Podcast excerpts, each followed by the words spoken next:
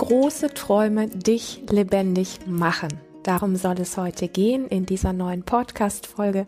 Ich freue mich sehr, dass du hier bist. Mein Name ist Lilian. Du findest meine Arbeit im Internet unter lilian-runge.de. Und ich habe eine ganz tolle Nachricht bekommen, eine E-Mail zugeschickt bekommen mit einer Frage. Die möchte ich gern mit dir teilen. Hallo, liebe Lilian. Es gibt gerade in meinem Leben eine Sache, die mich sehr beschäftigt. Meine Großmutter ist vor kurzem gestorben. Sie war schon über 90, hatte also ein sehr langes Leben. In den letzten Jahren habe ich sie öfter besucht und war mit ihrer ganzen Verbitterung konfrontiert. Sie hat oft betont, dass sie gerne sterben möchte und wie leidvoll das Leben aus ihrer Perspektive ist. Sie konnte leider keine Freude mehr empfinden und war oft nahezu garstig. Zeitgleich hat meine Mutter ihren Traum vom eigenen Bauernhof aufgegeben, da sie die Kraft, ihr Leben woanders nochmal neu zu beginnen, einfach nicht hat, Klammer auf, was ich im Übrigen auch verstehen kann, Klammer zu. Aber die Fantasie hat nicht von ihr losgelassen und immer wieder ist sie sehr traurig darüber.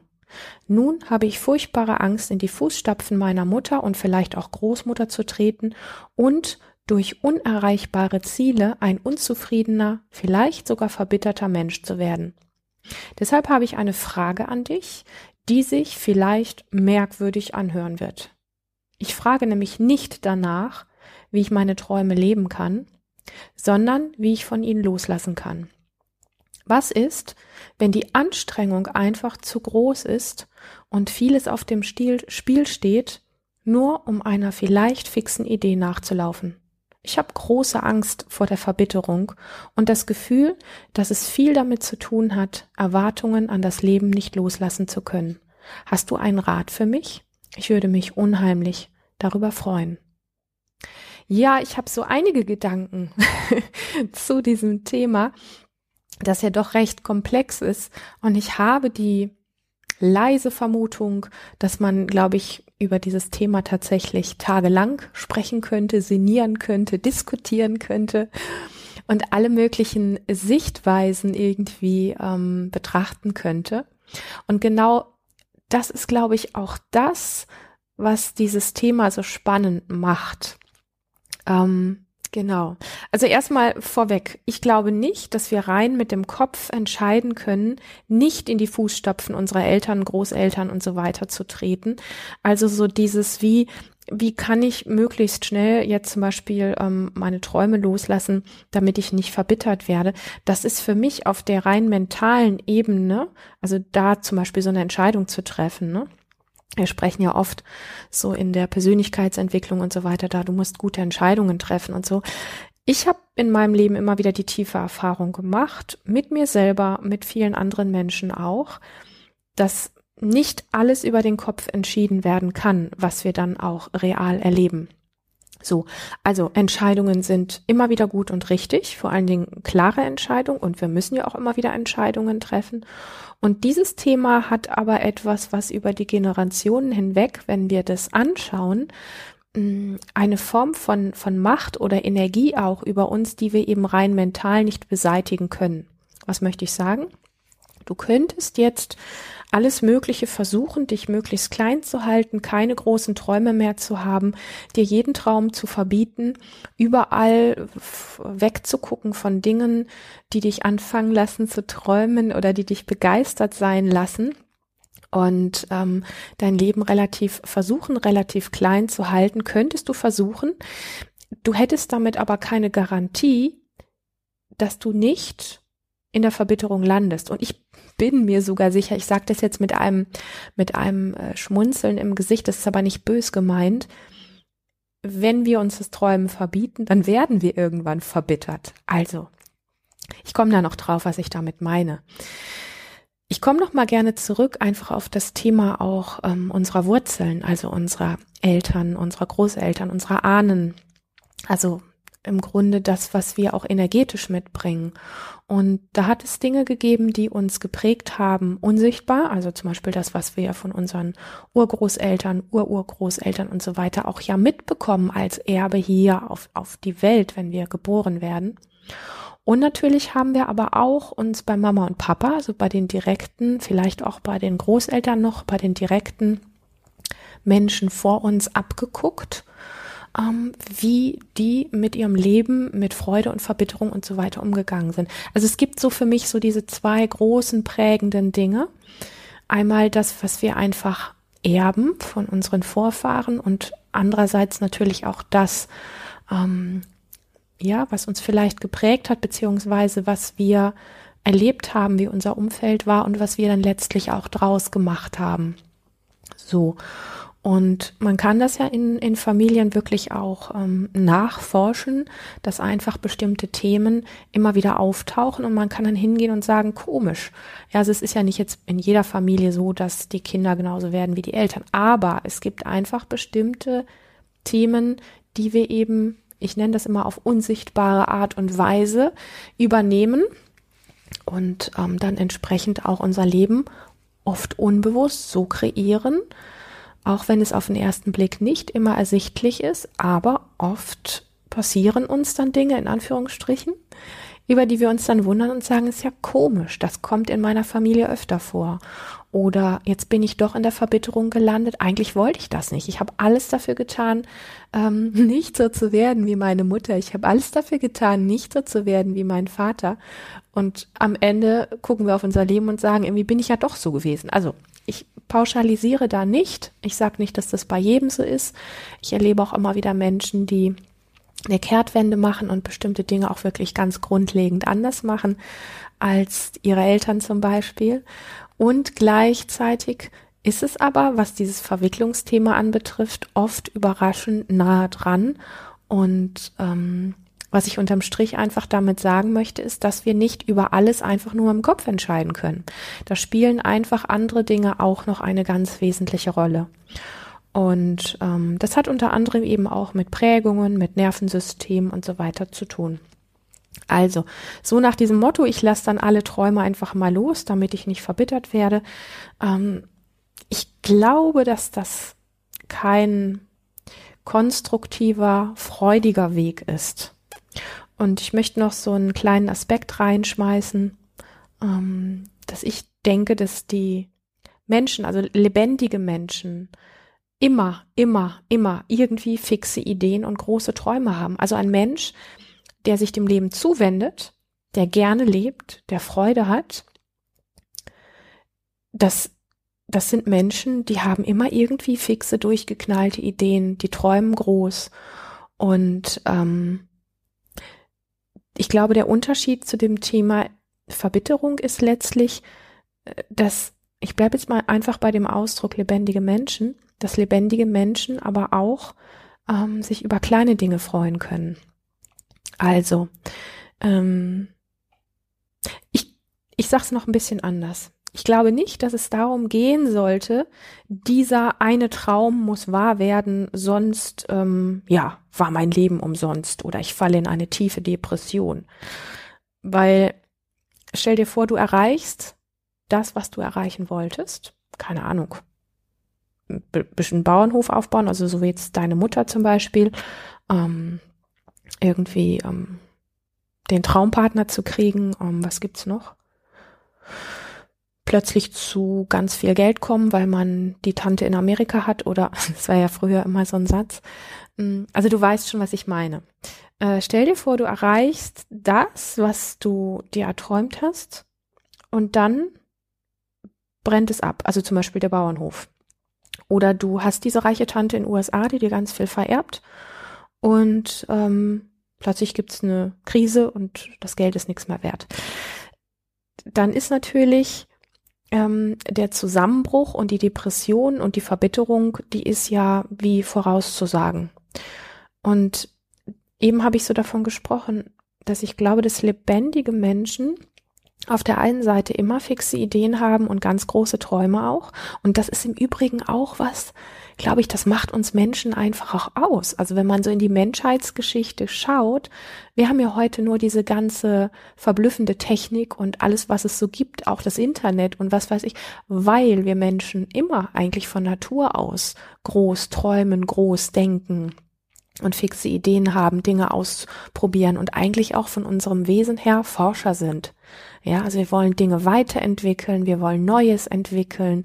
Wir, wir sind, also wir sind ja kreative Wesen. Und ich glaube, dass wir unsere ganze Forscherkunst und ähm, unsere große Kreativität wahrscheinlich nur zu einem oder zwei Prozent ausleben, dass wir eigentlich viel, viel, viel mehr könnten. Also ich glaube, dass wir, wenn wir jetzt über das Thema Potenzial sprechen, dass wir Menschen von unserem Potenzial wirklich auf der untersten Stufe stehen, was die Umsetzung anbetrifft. Ich, ich meine es so, also es ist zumindest meine Sichtweise, weil ich glaube wirklich, dass wir, wir sind einfach magische Wesen, also von dem, wie wir vom lieben Gott eigentlich gemeint sind. So, also keine Sorge, ich, ich bin nicht jetzt da irgendwie kirchlich unterwegs oder sowas.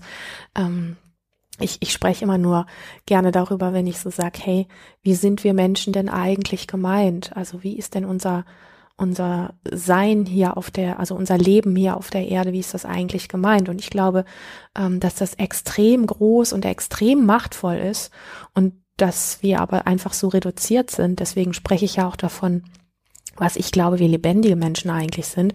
Ich glaube, dass wir ganz, ganz viel Lebendigkeit verloren haben. Und wir können uns gerne mal darüber unterhalten, was ich unter Lebendigkeit verstehe. Damit meine ich jetzt nicht einen Menschen, der einfach nur in der Gegend rumspringt und das war's. Mit lebendig meine ich, tatsächlich mit den Wellen des Lebens mitgehen können. Und da sind wir ganz dicht an diesem Thema dran, ja, ähm, an dem Thema, wer, werde ich verbittert, wenn der eine Wunsch nicht in Erfüllung geht, ähm, weil wir immer Dinge erleben werden. Also wir werden immer Dinge erleben, die uns enttäuschen. Und was ja hinter dieser Frage dahinter steht, ist ja letztlich, Lilian, wie kann ich dafür sorgen, keine Enttäuschung, keine Traurigkeit mehr, ähm, keine Form von Verbitterung, alleine sein, was auch immer, also von all diesen Sachen, die wir halt nicht so gerne erleben wollen und spüren wollen, vor allen Dingen, wie, wie kann ich mich davon loslösen? Und solange du lebst, wirst du Situationen erleben, die dich enttäuschen, selbst wenn du dich ganz stark runter reduzierst. Also vielleicht ein Mensch, der hm, in der Psychiatrie sein muss und dort mit ganz, ganz, ganz starken Medikamenten ähm, reguliert wird, ähm, der hat vielleicht so gut wie keine Empfindungen mehr. Aber ein, ein halbwegs normal lebender Mensch wird immer Dinge erleben, die ihn etwas freuen und etwas enttäuschen und etwas traurig machen und wieder freuen und wieder irgendwas, was ihm Angst macht oder wütend macht oder so. Also es wird ja immer dies, das ist ja das Leben an sich. Deswegen spreche ich ja auch immer wieder gerne von, von lebendigen Menschen. So. Also das Leben mh, mm, besteht aus Wellen und was, was ich höre, also wenn ich deine Frage höre, dann höre ich, du möchtest die Wellen flach halten. Ja, also du möchtest die starke Verbitterung nicht fühlen und gleichzeitig schneidest du dich aber auch von der großen, intensiven Freude ab, weil wenn wir so diese ganze Messlatte von intensiven Gefühlen nehmen, auf der Skala, auf der einen Seite ist zum Beispiel Freude, Glück, Ekstase, Lebendigkeit, Zufriedenheit und so weiter. Und dann kommen wir schon langsam so ein bisschen mehr in die Mitte wo, wo dann so eher so dieses Zufriedensein, ähm, alles okay ist und dann kommen auf der anderen Seite der Skala kommen dann all diese Sachen von Traurigkeit, Enttäuschung, Ohnmacht, Scham, was gibt es noch? Äh, Depression, ähm, Wut und so weiter und so fort. So. Und wenn wir jetzt auf der, auf der einen Seite sagen, wo eben diese von uns ungewollten Empfindungen sind, davon möchte ich mich loslösen, da möchte, das möchte ich abschneiden, dann schneiden wir zeitgleich auf der anderen Seite auch die intensive Freude, die Ekstase, die Lebendigkeit und alles das ab. Und wir wollen uns irgendwo in der Mitte einpendeln, wo dann aber schon auch unter dem Level von Zufriedenheit ist. Das ist einfach so. Und das ist sehr, sehr unlebendig. Das, also das finde ich ganz wichtig, ähm, an dem Punkt zu verstehen. Ähm, also es gibt ja Menschen, die, wenn wir jetzt von erleuchteten Menschen sprechen, die sich nicht mehr emotional so reinreißen lassen, wenn etwas ganz verrückt Tolles passiert, die aber sich genauso wenig beeindrucken lassen emotional, wenn was ganz Krasses passiert. aber die sind da und die erleben das. Also die sind präsent, die sind nicht zugedröhnt und die sind nicht weggebeamt, sondern die sind da und die erleben das. Und die können diese Wellen aber in sich surfen. Die können da sein, präsent sein. Das können nicht viele Menschen. So. Und was wir halt auf der Welt ganz viel versuchen, wir reden zwar viel davon, wir wollen viel Freude und so weiter, aber das Maß der Freude, was wir, was wir so erleben, was wir uns zutrauen und was wir auch zulassen, ist im Verhältnis zu dem, was eigentlich möglich wäre, relativ gering. Da bin ich mir ziemlich sicher. Und von dem her ist der Weg, den du da suchst, also ich, ich glaube, die Richtigkeit herauszuhören, dass du ähm, tatsächlich ähm, ja diese diese großen Erwartungen an das Leben in irgendeiner Form ähm, ein Stück weit loslassen kannst, um eben nicht enttäuscht zu werden. Und gleichzeitig glaube ich, dass es nicht darum geht, dich davon wie abzuwenden und abzuschneiden, sondern ich glaube, es geht darum, dich genau dem zuzuwenden und ähm, ich weiß, dass das ein bisschen paradox klingt, aber wenn ich deine Frage richtig verstehe, wünschst du dir ein gutes Leben, ein, ein glückliches Leben, um eben nicht verbittert zu sein. Und das wirst du nur erleben, wenn du die Verbitterung ein Stück weit auch einplanst. So. Nun hast du von deiner Großmutter und von deiner Mutter natürlich auch gesehen, wie ein Leben zu Ende gehen kann auf eine sehr traurige Art und Weise, nämlich in purer Verbitterung. Das ist nicht schön, das zu erleben. Und ich kann deine Sehnsucht danach ähm, nicht so zu enden, die kann ich sehr, sehr verstehen. Aber was ich sagen möchte ist, dass wenn ich von lebendig spreche, dann meine ich damit so etwas wie mh, flexibel sein. Also flexibel im Geist sein, flexibel im Handeln sein, ähm, flexibel im Reagieren sein und ähm, so ein bisschen mit den Wellen des Lebens, ja. Und ich, ich weiß, dass das ein bisschen gemein ist und ich sage es jetzt trotzdem, weil was soll jemand sagen, der zum Beispiel seinen absoluten Traumpartner gefunden hat oder Traumpartnerin und ähm, die haben sich gerade vorgenommen, keine Ahnung, vielleicht noch eine große Weltreise, also ihren großen Traum zusammen zu erleben. Und dann hat er eine, einen Unfall und ist tot. So. An dem Punkt ist die Möglichkeit, ähm, aus der Verbitterung, aus der Enttäuschung des Lebens, ja, oder dem Leben gegenüber nicht mehr rauszukommen, ist, ist sehr groß. Und ähm, es gibt aber viele Menschen, die mit diesen Wellen von Trauer und Abschied nehmen und so weiter gegangen sind und vielleicht trotzdem noch diese große Reise gemacht haben oder auch im Laufe der Zeit was anderes Schönes erlebt haben oder einen neuen Partner gefunden haben oder oder oder. So. Und das hat für mich ganz viel mit dem Thema Lebendigkeit und Flexibilität, also geistige Flexibilität ähm, und auch was das Reagieren anbetrifft. Der, der, der Umgang mit uns selbst tief innen drin und vor allen Dingen mit dem, was in uns auftaucht. Ja, also wenn ich das ersticken möchte, was in mir auftaucht, auch Enttäuschung, auch Traurigkeit und so weiter, dann erstarre ich und dann bin ich das Gegenteil von lebendig. Deswegen spreche ich so viel von, von Lebendigkeit an der Stelle. Und noch ein anderes Beispiel einfach, dass wir uns das so ein bisschen vor Augen halten. Ähm, was soll, was soll jemand sagen, der zum Beispiel ähm, sein Kind oder Schwester oder Bruder verloren hat, weil das Kind oder Schwester oder Bruder sich umgebracht haben. Also mir sind mittlerweile wirklich schon viele Menschen begegnet, denen genau das passiert ist. Ähm, ja, also das eigene Kind bringt sich um, ähm, die eigene Schwester bringt sich um. Die Frage ist, was machen wir mit unserem Erleben? Ja. Und ähm, da könnte auch die Folge Enttäuschung vom Leben sein oder Verbitterung sein, mit diesen, diesen unfassbar starken Gefühlen ähm, nicht umgehen zu können. Und ähm, ich kenne einige Menschen, die im Laufe der Zeit mh, mm, Wege gefunden haben, mit ihrer Lebendigkeit wieder in den Kontakt zu kommen, also mit dieser inneren Flexibilität. Und ich betone es nochmal, wenn ich von lebendig spreche, dann meine ich keinen Hampelmann, der irgendwo einfach nur rumspringt. Das ist für mich nicht Lebendigkeit.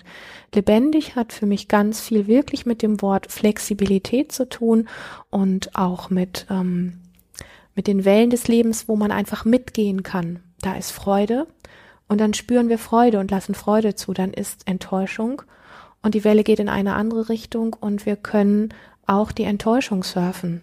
So, das ist für mich diese Form von Lebendigkeit, die ich meine. Ich meine Lebendigkeit auch nicht mit, da hat einer die ganze Zeit nur Freude und lacht sich kaputt oder ist immer, ist dauerglücklich, weil dann spürt er das Glück irgendwann gar nicht mehr. Ja, also diese, diese Lebendigkeit, die ist für mich, ähm, ja, einfach Ausdruck mit den Dingen, die im Leben passieren, ähm, umgehen zu können, also surfen zu können. Ähm, trotzdem, auch wenn es intensiv ist, da sein zu können. Also hat auch sehr viel mit Präsenz zu tun.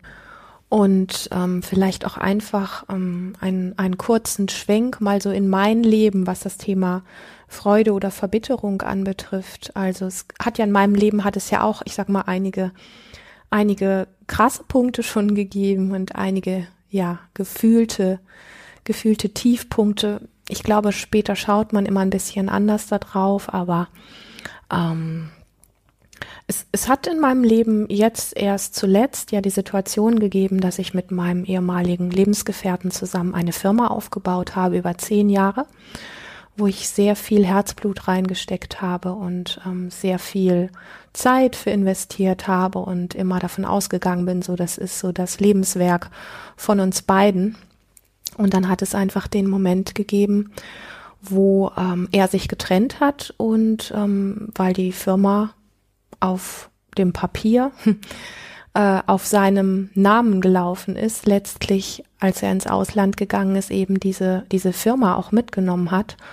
Und ähm, ich meine, zehn Jahre sind jetzt nicht gerade sechs Monate oder sowas. Also wenn man, wenn man zehn Jahre gemeinsam etwas aufbaut und der eine geht dann mit diesem etwas einfach weg, dann könnte man jetzt auch hinstehen und sagen, das ist richtig krass. Und es ist krass. Ja, ich will das gar nicht kleinreden, ganz im Gegenteil, es ist krass. Und der, der Moment, ähm, wo man dann wählen kann, ähm, in der Verbitterung zu bleiben oder sich umzudrehen und seinen eigenen Weg zu gehen, ähm, der braucht echt richtig viel Kraft. Der braucht echt eine verdammt gute innere Ausrichtung, ja.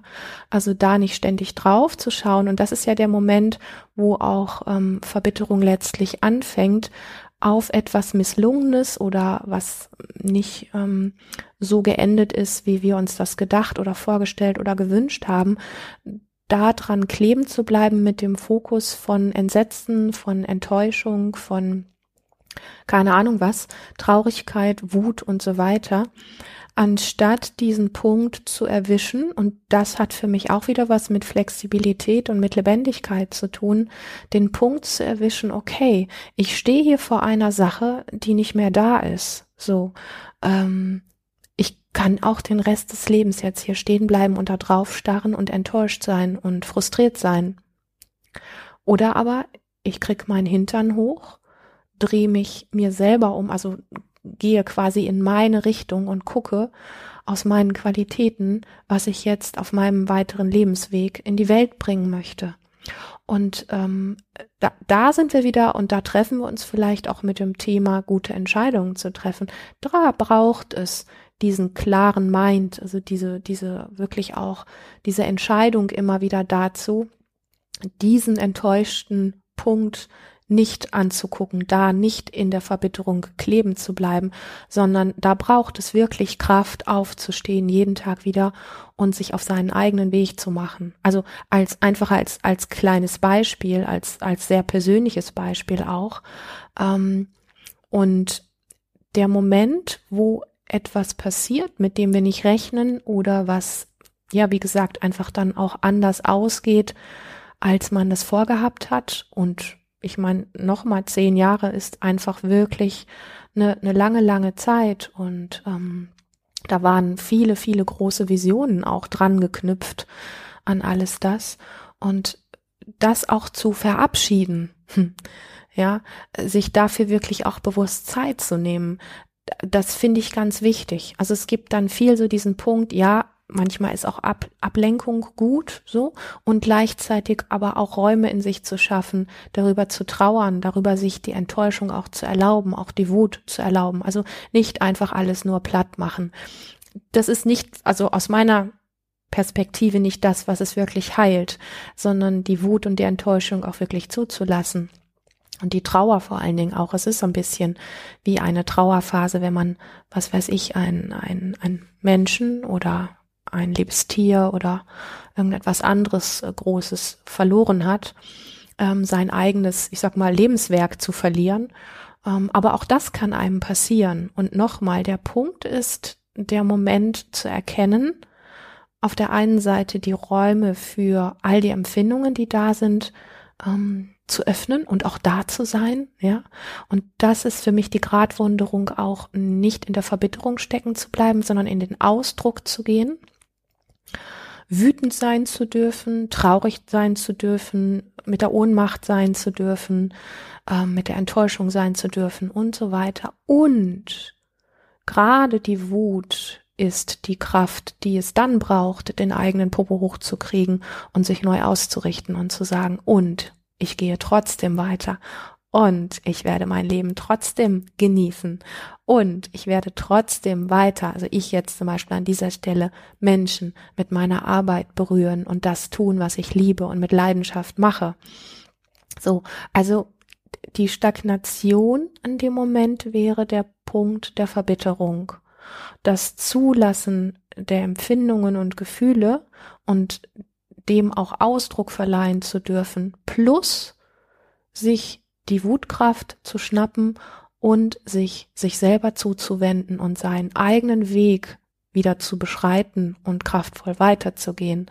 Das ist für mich der Moment, wo wir nicht in der Verbitterung dauerhaft verhaften.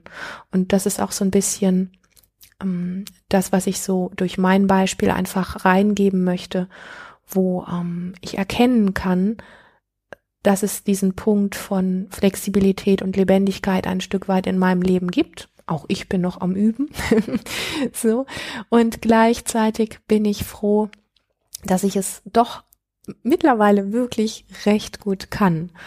Und ähm, das ist für mich sehr integrativ, also dass die Dinge, die passieren, dass ich da nicht einfach nur drüber weglatsche, mich zudröhne und versuche alles zu vergessen, was man bei so einer großen Enttäuschung sowieso nicht einfach kann, sondern sich sich selber zuzuwenden und das Größtmögliche, das Bestmögliche auf seinem weiteren Weg zu machen und sich darauf zu freuen, sprich auch neue Träume zu haben, neue Visionen zu haben.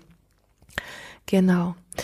Ich hoffe, dass ich dir bei dieser doch recht komplexen Frage und gleichzeitig einer so ja, schönen Frage, weil der Wunsch, der da drunter steht, das mag ich ganz kurz zum Schluss noch sagen, ist, hey, ich möchte doch eigentlich ein gutes Leben haben.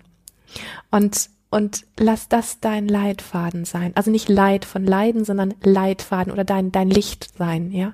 Dass du dem wirklich folgst und schließ die Lebendigkeit nicht aus und schließ auch nicht aus, dass dich das ein oder andere von deinen vielleicht doch bald wieder größeren Träumen und Wünschen auch immer mal wieder enttäuschen kann. Aber diese Kraft zu finden, mir hilft bis heute und hat immer geholfen mein Körper, Embodiment, Atembewegung und Stimme, also in den Ausdruck gehen, das ist für mich Lebendigkeit pur. Und ähm, das gibt wirklich Kraft, weil alles, was mit Rückzug und Erstarrung, was auch manchmal sein darf und auch manchmal sein sollte, aber wenn wir darin halt einfach verbleiben und versuchen, uns klein zu machen, um ja nichts mehr zu fühlen, dann werden wir nicht mehr viel vom Leben haben und dann wird das Leben so oder so verbittert sein. Und eigentlich wollten wir genau das Gegenteil. In diesem Sinne ein Dank von Herzen für diese ganz wertvolle Frage. Und ähm, ich freue mich, dass du bis hierhin gehört hast. Ich hoffe, du fandest es genauso spannend wie ich. Und jetzt wünsche ich dir erstmal bis zur nächsten Folge eine ganz lebendige Zeit. Solltest du zu diesem ganzen Thema Lebendigkeit und Menschsein und ähm, irgendwelchen Ängsten und anderen Themen, die uns Menschen so bewegen, eine Frage haben, schreib mir wahnsinnig gerne. Ich mache zu deinen, euren Fragen einfach super gerne schöne Podcast-Folgen. Und genau, bis zum nächsten Mal. Hab eine ganz, ganz lebendige Zeit.